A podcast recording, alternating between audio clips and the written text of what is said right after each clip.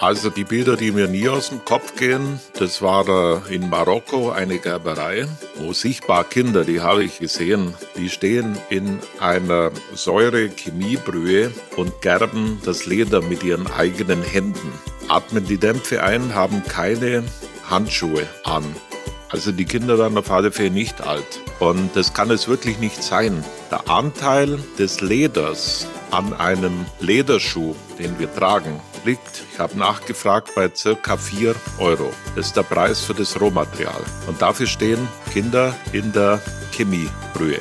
Das kann es einfach nicht sein. Also das hat mich brutal berührt. Fünf Tassen täglich. Der Chibo Podcast.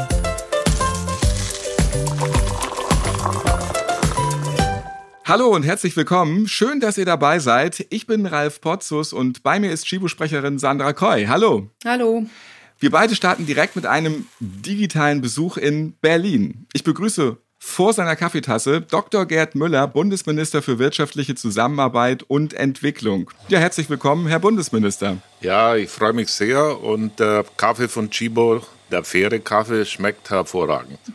Die wievielte Tasse Kaffee haben Sie sich heute schon gegönnt und was trinken Sie am liebsten für Kaffee? Also leider viel zu viel, äh, zwischen sechs und acht Tassen.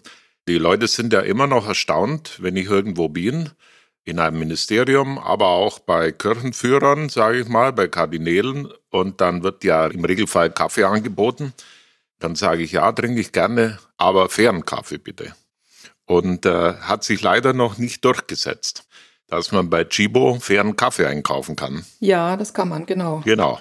Wir haben 2020 gelernt, eher so auf sich zu fahren. Dennoch, trotz unruhigen Zeiten, haben Sie sich für 2021 Ziele gesetzt. Sie werden dann ja auch irgendwann aufhören, 2021. Ja, 2021 hört die ganze Bundesregierung auf. Wir haben im September nach jetzigem Stand, das wird ja auch dabei bleiben, Bundestagswahlen. Und dann wird es drei Monate, das ist der Normalfall, eine Regierungsbildung geben. Das letzte Mal hatten wir ja dann eine zweite Phase, Verlängerung. Und dann wird es Dezember oder Januar nächstes Jahr die neue Regierung geben. Nachdem ich nicht mehr für den Bundestag kandidiere, werde ich der nicht mehr angehören. Aber Sie wissen ja, ich habe ja ein neues Ziel. Genau, das Ziel, das kennen wir noch gar nicht so ganz genau. Wollen Sie es unseren Hörerinnen und Hörern schon mal andeuten? Ja, also erstens finde ich es gut, dass es auch dann einen Generationenwechsel gibt. Ich habe das acht Jahre gemacht hier mit großer Leidenschaft und werde auch das ganze nächste Jahr noch eine Vielzahl von Projekten auf den Weg bringen. Wenn man was loslässt, ich habe eben angekündigt, nicht mehr für den Bundestag zu kandidieren, dann kommt was Neues. So war das auch bei mir. Und äh, so kam die Anfrage aus der UN, ob ich kandidiere für die Leitung der UN-Organisation für also industrielle Entwicklung. Die nennt sich UNIDO, der Sitz ist in Wien.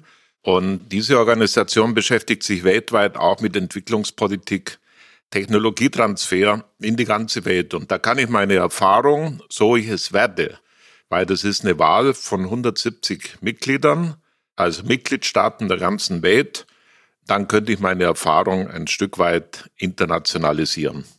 Herr Müller, viele Hörer, die kennen Sie als Entwicklungsminister und ja, fertig. Ich möchte Sie kurz ein bisschen mehr vorstellen, damit auch die Hörer einen weiteren Eindruck von Ihnen haben, ja, die Sie jetzt noch nicht so ganz so sehr kennen. Sie haben auf dem zweiten Bildungsweg Pädagogik, Psychologie, Politik und dann auch noch Wirtschaftswissenschaften studiert. Also wenn zweiter Bildungsweg, dann auch richtig und einfach mal alles wegstudieren.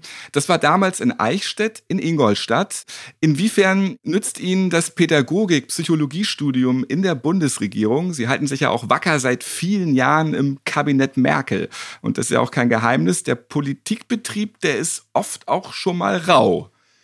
Also das hilft ganz ungemein, nämlich äh, selber zu überleben. Das ist ganz wichtig. Politik hat auch sehr viel mit Druck, mit Stress, mit hohen Belastungen zu tun. Da ist es ganz gut, wenn man äh, bestimmte Mechanismen auch versteht, wie der Mensch funktioniert. Und das ist ja die Basis eines Pädagogik-Psychologie-Studiums. Und natürlich den Umgang mit anderen in der Kommunikation. Kommunikation ist doch heute mit das Wichtigste. In Ministerien, in Behörden, zwischen Politik und Gesellschaft. Und ich sage auch, das ist mit das Schwierigste. Das wissen alle Hörerinnen und Hörer. Äh, zu Hause, die Kommunikation mit dem Partner, mit den Kindern, das ist mit das Schwierigste. Sie waren ja auch schon Pressesprecher. Insofern sind Sie ja doch schon ganz versiert, auch mit Journalisten, oder? Ja klar, ich habe ganz früh in meiner Berufslaufbahn als Pressesprecher des bayerischen Wirtschaftsministers begonnen. Da war die Welt aber noch eine andere. Wir hatten noch kein Handy. Können Sie sich das vorstellen? Es ja. gab ein Leben vor dem Handy. Kann ich auch noch. Das ist noch gar nicht so lange her. Zu meinem 40. Geburtstag und ich bin noch keine 80, habe ich das erste Handy geschenkt bekommen. Ja, und jetzt sind wir ja alle netzaffin durch die Corona-Krise erst recht geworden. Meine 88-jährige Schwiegermutter skypt mit mir und uns in der Familie. Und das ist ein Jahrhundertsprung. Das ist das Positive dieser Krise. Aber es hat auch viele negative Seiten. Das wissen wir alle. Ich habe zu Hause, wenn ich da schon so erzählen darf, aber es ist interessant vielleicht, äh, bei mir zu Hause im Allgäu, der zweitschönsten Region Deutschlands. Ja, jetzt fragt sich jeder, wo ist die schönste? Ja, natürlich jeder bei sich zu Hause. Da gibt es eine Suchtklinik für mehrfach süchtige Kinder. Kann man sich das vorstellen? Mehrfach süchtige Kinder. Und da gehört die Computerspielsucht mit dazu. Die sitzen also am Computer acht bis zwölf Stunden mit der rechten Hand die Maus, mit der linken Hand die Chipstüte und die Colaflasche. Keine Bewegung, Übergewicht, schwer übergewichtig und daraus äh, wächst dann Diabetes und so weiter. Also es ist schon eine Entwicklung, die wir gesellschaftlich berücksichtigen müssen. Das hat die Pandemie ja jetzt auch nicht besser gemacht. Nein. Sie haben auch eben direkt mein Homeoffice beschrieben. Ja, genau. So ist das leider gerade. Ja, und deshalb müssen wir sehr darauf achten, dass wir in dieser schwierigen Phase des Lockdowns bestimmte Grundfertigkeiten im Umgang der Menschen, Kommunikation, aber auch Bewegung, gesund essen, all diese Dinge spielen eine große Rolle. Und ein Stück Nachdenken. Nachdenken, wie ich fair einkaufe. Und da ist Chibo einer meiner besten Partner gewesen. Das verdient Respekt. Chibo geht voraus, bei Kaffee schon lange, aber in vielen, vielen Produkten, wo Chibo umgestellt hat und sagt, wir produzieren und wir beziehen unsere Produkte aus fairen Lieferketten. Und das ist doch zentral wichtig. Wir waren ja mit äh, Gründungspartner mit Ihnen beim Grünen Knopf im September 2019. Wie zufrieden sind Sie denn aktuell mit der Entwicklung des Grünen Knopfes? Ich bin sehr zufrieden, aber das ist natürlich nur der Einstieg in eine Revolution. Das ist äh, der Textilbereich, wo es nachvollziehbar ist für die Kundinnen und Kunden. Es kann nicht sein, dass eine Jeans in Bangladesch für 5 Dollar produziert wird, bei uns für 50 oder für 100 verkauft wird und wir nicht bereit sind, den Näherinnen einen Stundenlohn zu bezahlen, wovon sie leben können. Die Frauen in den Produktionshallen, die ich selber besucht habe, die haben einen Stundenlohn in Äthiopien von 25 Cent, arbeiten 14 Stunden. Und das können wir ändern. Der grüne Knopf ist das Siegel für soziale Standards und ökologische Standards. Und mit Chibo und 50 anderen haben wir das in den Lieferketten umgesetzt. Jetzt muss sich das natürlich am Markt durchsetzen. Und die Verbraucher, die immer bekunden, sie wollen nachhaltige Kleidung, die müssen dann halt auch nach dem grünen Knopf fragen und auch grüne Produkte, grüner Knopfprodukte kaufen. Ich glaube, das wird eine Entwicklung wie beim Biomarkt. Am Anfang lächelt man und nach fünf oder zehn Jahren ist es das Standard. Wie zufrieden sind Sie aktuell mit der Entwicklung jetzt genau? Ja, wir müssen da schon noch nachlegen, aber diese Pandemie und der Lockdown, das macht natürlich Zertifizierung in Firmen schwierig. Und ich verstehe das ja auch. Ich meine, jetzt denke ich mal an den Einzelhandel im Augenblick oder die nächsten vier Wochen oder die letzten Wochen, gerade im Bekleidungsbereich, aber generell. Ich meine, der Einzelhandel hat natürlich riesige Sorgen. Komme ich durch diese Krise? Was passiert? Kann ich überhaupt überleben? Da ist es nicht ganz so einfach, dann noch zu kommen. als staatliche Behörde zu sagen, wir wollen zertifizieren, wir wollen nachhaltige Produkte, ist die eine Bewegung. Aber es gibt auch eine andere Bewegung, wo Firmen sagen, das nutzen wir. Denn nach Corona äh, kann nicht da andocken, wo wir vor Corona waren. In Lieferketten, die grenzenlos und ohne Standards weltweit funktionieren. Hm, Sie haben ja im Sommer mit Arbeitsminister Hubertus Heil einen Gesetzentwurf für das Lieferkettengesetz initiiert. Unternehmen sollen endlich für Menschenrechtsverletzungen und Umweltschäden in ihren Lieferketten Verantwortung übernehmen. Doch das Vorhaben ist schwierig, vor allem für Sie, auch für Herrn Heil, wurde nun wieder aktuell verschoben. Wo stoßen Sie denn da immer an Ihre Grenzen oder wo, wo hakt es denn? Ja, wir saßen heute wieder zwei Stunden beieinander. Am Schluss hat der Wirtschaftsminister wieder Nein gesagt. Aber es ist immer noch Licht am Ende des Tunnels. Im Januar gibt es dann ein Gespräch auf der Ebene der Kanzlerin und des Vizekanzlers.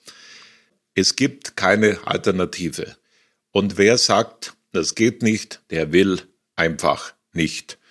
Und ich sage an der Stelle ganz klar, es geht darum, dass wir Kinderarbeit aus den Lieferketten verbannen und dass wir auch Grundstandards im ökologischen und sozialen weltweit umsetzen. Bei Kaffee dürfen nicht Kinder auf den Plantagen für uns schuften, genauso bei Bananen, Schokolade und so weiter. Theoretisch gibt uns, Hubertus Heil und mir, doch jeder Recht. Ich kenne keine Firma in Deutschland, die sagt, ja, Kinderarbeit akzeptieren wir natürlich nicht. Aber dann sage ich, da musst du auch konkret was tun. Und wir haben jetzt ein Angebot gemacht, ein Lieferkettengesetz, das mittelstandsfreundlich ist, das bürokratiefreundlich in der Umsetzung ist. Und wir sind so weit gegangen, dass wir dem Wirtschaftsminister auch entgegengekommen sind in der Frage der zivilrechtlichen Haftung. Also, es führt kein Weg dran vorbei. Deutschland sollte jetzt die Standards setzen mit diesem Gesetz, denn ansonsten bekommen wir eine europäische Vorlage, die viel, viel weitergeht und sich nicht an pragmatischen Standards, wie wir das in Deutschland machen würden, orientiert. Aber es gibt Verbände, die bauen da richtige Horrorszenarien auf. Ich erzähle Ihnen mal was. Da wird erzählt, dass äh, Elektriker ihre Kupferkabel in Zukunft die Lieferkette bis in die Kupfermine in Sambia nachvollziehen und dokumentieren müssen. Das kann natürlich ein Elektriker nicht, das erwartet auch niemand, das steht auch in keinem dieser Gesetze drin, sondern wir haben das praktikabel gemacht. Und wie gesagt, der grüne Knopf zeigt ja, dass die Blaupause, das kleine wie Hess, Natur, wie VD und größere wie Chibo das ja umsetzen können. Und die ganz Großen, diese Woche hat Daimler-Benz erklärt, sie sind für ein Lieferkettengesetz mit 55.000 Zulieferern. Und das ist doch vollkommen klar, dass Mercedes nicht darauf wartet, dass der Entwicklungsminister bei der Automobilausstellung mal die Motorhaube der S-Klasse öffnet und dann nachfragt, wo kommt das Kautschuk her, wo kommt das Aluminium her. Wenn ein Auto 100.000 Euro kostet, wie es bei Mercedes der Fall ist, dann können die natürlich die Lieferketten kontrollieren und die machen das auch. Und so muss zu Made in Germany Qualität, hohe Qualität, auch hohe moralische und ethische Standards umgesetzt werden. Was macht das mit Ihnen, Herr Minister, wenn das ein wichtiges Vorhaben ist, was auch die Bevölkerung annimmt, aber es trotzdem so die Blockade gibt? Politik heißt das beständige zähe Bohren dicker Bretter. Und ich bin fest davon überzeugt, dass wir ein Lieferkettengesetz bekommen in einem ersten und zweiten Schritt. Und es wird dann den einen nicht weit genug gehen den anderen geht es zu weit. Aber so ist Politik. Beständig an den Themen, von denen man überzeugt ist, und davon bin ich überzeugt, Unterstützung einholen aus der Zivilgesellschaft. Die haben wir, Hubertus Heil und ich, in der ganzen Breite von DGB bis zu den Kirchen, von Caritas, Diakonie. Und das kann die Politik nicht ungerührt lassen. So, da darf man nur nicht verzagen. Enttäuschung, Resignation gibt es in der Politik nicht. Sonst bewegt man auch hm. nichts. Sie kennen äh, Afrika gut, Sie waren in Bangladesch, Sie waren in Asien, Sie kennen viele Ursprünge der Lieferketten in der Textilindustrie, vielleicht auch in Kaffeeplantagen, Kakaoplantagen. Was waren so die zwei eindrücklichsten Situationen, wo Sie sagen, hier muss was passieren? Also die Bilder, die mir nie aus dem Kopf gehen, das war in Marokko eine Gerberei, wo sichtbar Kinder, die habe ich gesehen, die stehen in einer Säure-Chemiebrühe und gerben das Leder mit ihren eigenen Händen, atmen die Dämpfe ein, haben keine Handschuhe an. Und auf die Frage, ja, wie geht denn das? Also die Kinder werden auf alle Fälle nicht alt. Und das kann es wirklich nicht sein. Der Anteil des Leders an einem Lederschuh, den wir tragen, der liegt, ich habe nachgefragt, bei circa 4 Euro. Das ist der Preis für das Rohmaterial. Und dafür stehen Kinder in der Chemiebrühe. Das kann es einfach nicht sein. Also das hat mich brutal berührt. Und ich erzähle ein zweites Beispiel. Ich weiß nicht, ob es bei Chibo auch Tee zu kaufen gibt. Ja. Asam-Tee. Ich war in der Asam-Tee-Region, dieser weltbekannten Region, und habe dort Teepflückerinnen. Solche schwere Arbeit machen ja fast nur Frauen. Die arbeiten wie in Kolonialzeiten. Das hat mich wirklich an die Kolonialzeit erinnert. Ich bin dann mit zwei Frauen in die Teeplantage weg von den Offiziellen und habe sie gefragt, wie lange arbeitet ihr, was verdient ihr? Am Tag. Tee pflücken ist eine ganz harte Arbeit in der Sonne mit dem Korb auf dem Rücken am Hang. Tee wächst meistens an Hängen. Die Frauen arbeiten circa zwölf Stunden und nach Gewicht wird bezahlt. An guten Tagen ist der Lohn ein Dollar. Ein Dollar. Und dafür arbeiten sie zwölf Stunden. Wo wohnen sie? Ich bin dann mit den Frauen auf dem Rückweg in ihre Hütten gefahren. Hütten. Wie man aus Kolonialfilmen kennt. Irgendwo dann in der Teeplantage ist die Hüttensiedlung, wo sie mit ihren Familien und Kindern wohnen. Keine Krankenversicherung, keine Schule, vollkommen ausgeliefert den Plantagenbesitzern. Und jetzt gehen Sie mal einkaufen und kaufen eine Packung Tee ich war einkaufen, nicht bei Chibo in dem Fall, sondern woanders. Und da habe ich 50, 50 Teebeutel für 50 Tassen für 75 Cent in Deutschland gekauft. Also, das sind zwei Beispiele, wo Lieferketten zeigen, wie die Menschen am Anfang der Kette ausgebeutet werden für Produkte bei uns, die wir sehr schätzen und wo jeder imstande wäre, jetzt bei Tee zum Beispiel 10 Cent mehr zu bezahlen. Haben Sie auch mit Unternehmen gesprochen und auch solche Beispiele dort mal angebracht? Was bekommen Sie dann als Antwort? Weil eigentlich müsste man ja normalerweise sagen, das finde ich ja entsetzlich. Ja, es gibt Ausflüchte. Wir haben ja unsere eigenen Standards, wir haben ja unsere eigenen Verträge und Zertifizierungen. Aber ich will an der Stelle nochmal sagen, mir wird ja häufig auch entgegengehalten, wir können doch das nicht kontrollieren. Also Entschuldigung, wenn ich in eine Teeplantage in der Assam-Region gehen kann mit meinem Handy und die Frauen interviewen und Bilder machen, dann können die Händler in Deutschland und die Großhändler, die Großeinkäufer natürlich auch. Und die wissen Bescheid, was vor Ort passiert. Wir leben ja nicht im 19. Jahrhundert, sondern im Zeitalter von Apple, Google und Blockchain. Also es ist eine Frage des Wollens. Und es ist eine Frage der Humanität. Das ist das Grundlegende. Keine Kinderarbeit, den Familien vor Ort auch ein Leben in Würde ermöglichen. Eine Frage der Humanität und des Ausgleichs von reich zu arm. Die Nachkolonialzeit ist beendet dass wir die Menschen und Natur in Afrika oder in Lateinamerika, zum Beispiel in Bananenplantagen, ausbeuten und für uns arbeiten lassen wie Sklaven. So, und wer das Lieferkettengesetz verhindert, der muss mir eben diese Fragen beantworten.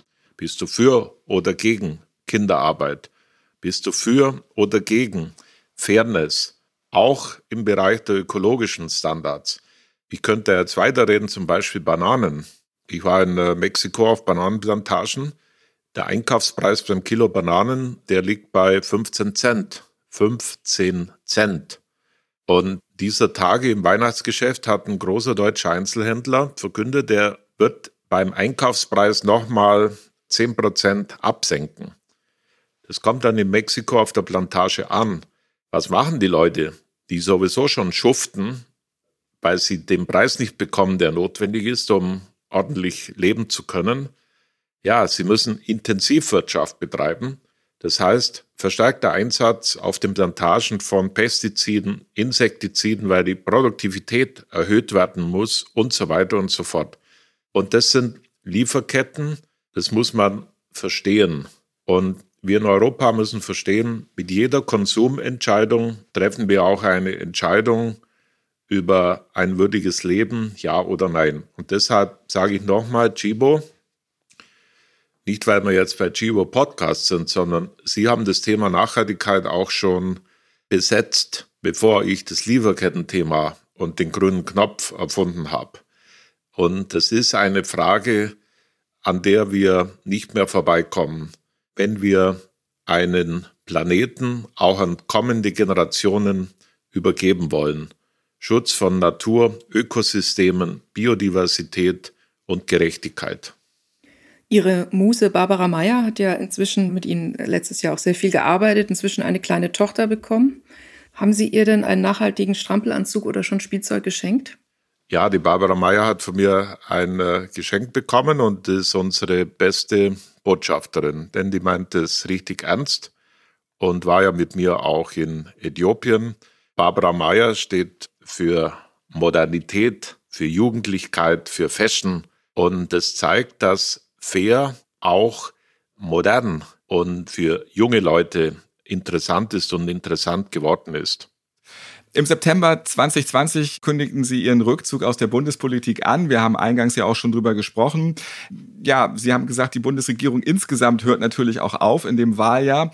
Wie ist das bei Ihnen aber jetzt persönlich? Sind Sie langsam politikmüde geworden? Wir haben Sie eben als deutlichen Kämpfer für Menschenrechte wahrgenommen. Und da stehen Sie ja auch mit Werf dahinter.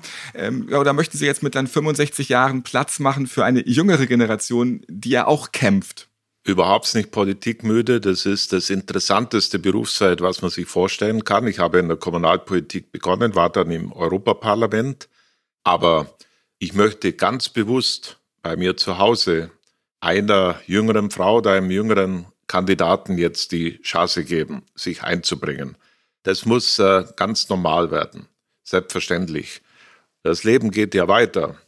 In meinem Alter ist man ja eigentlich noch äh, zu jung, um in den USA Präsident zu werden, Stimmt. wenn ich jetzt Amerikaner wäre. Das also, können Sie später noch machen. und wenn ich auf die CDU-Kandidaten blicke, ja gut, mit Friedrich Merz war ich im Europaparlament, der ist so alt wie ich und genauso frisch und fröhlich. Und ich mache ja weiter. Ich hoffe, dass die UN-Position, dass ich die Verantwortung bekomme, und dann äh, ist es nochmal eine große Herausforderung. Und wenn nicht, habe ich so viel Interessen im ehrenamtlichen Bereich, meine ganzen Themen, die Organisationen mit zu begleiten und zu unterstützen. Was wünschen Sie sich denn abschließend von Chibo und von unseren Hörerinnen und Hörern, damit die Welt noch ein bisschen besser wird? Von Chibo, da wünsche ich mir, dass Sie weiterhin so offensiv, ich sehe das nämlich genau, ich gehe auch einkaufen bei euch, den grünen Knopf bewerben. Das ist wirklich äh, toll. Und seit ich in der Hamburg-Zentrale war, denke ich ja über Chivo ganz anders. Das wusste ich ja nicht, welche Innovation hinter den Produkten steckt. Ich glaube, sie geben alle 14 Tage einen neuen Katalog raus. Ja. Mit spannenden neuen Produkten und dennoch alles nachhaltig. Es macht immer Freude, mit neuen Ideen und Innovationen von Chibo den Tag und die Woche zu bestehen.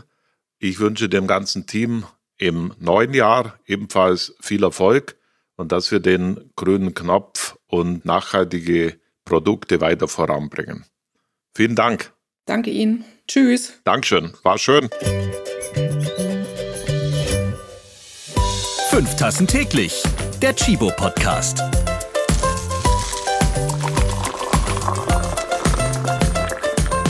Ihr habt Fragen oder Anregungen zu dieser Podcast-Folge? Wir freuen uns auf eure E-Mail an podcast.chibo.de.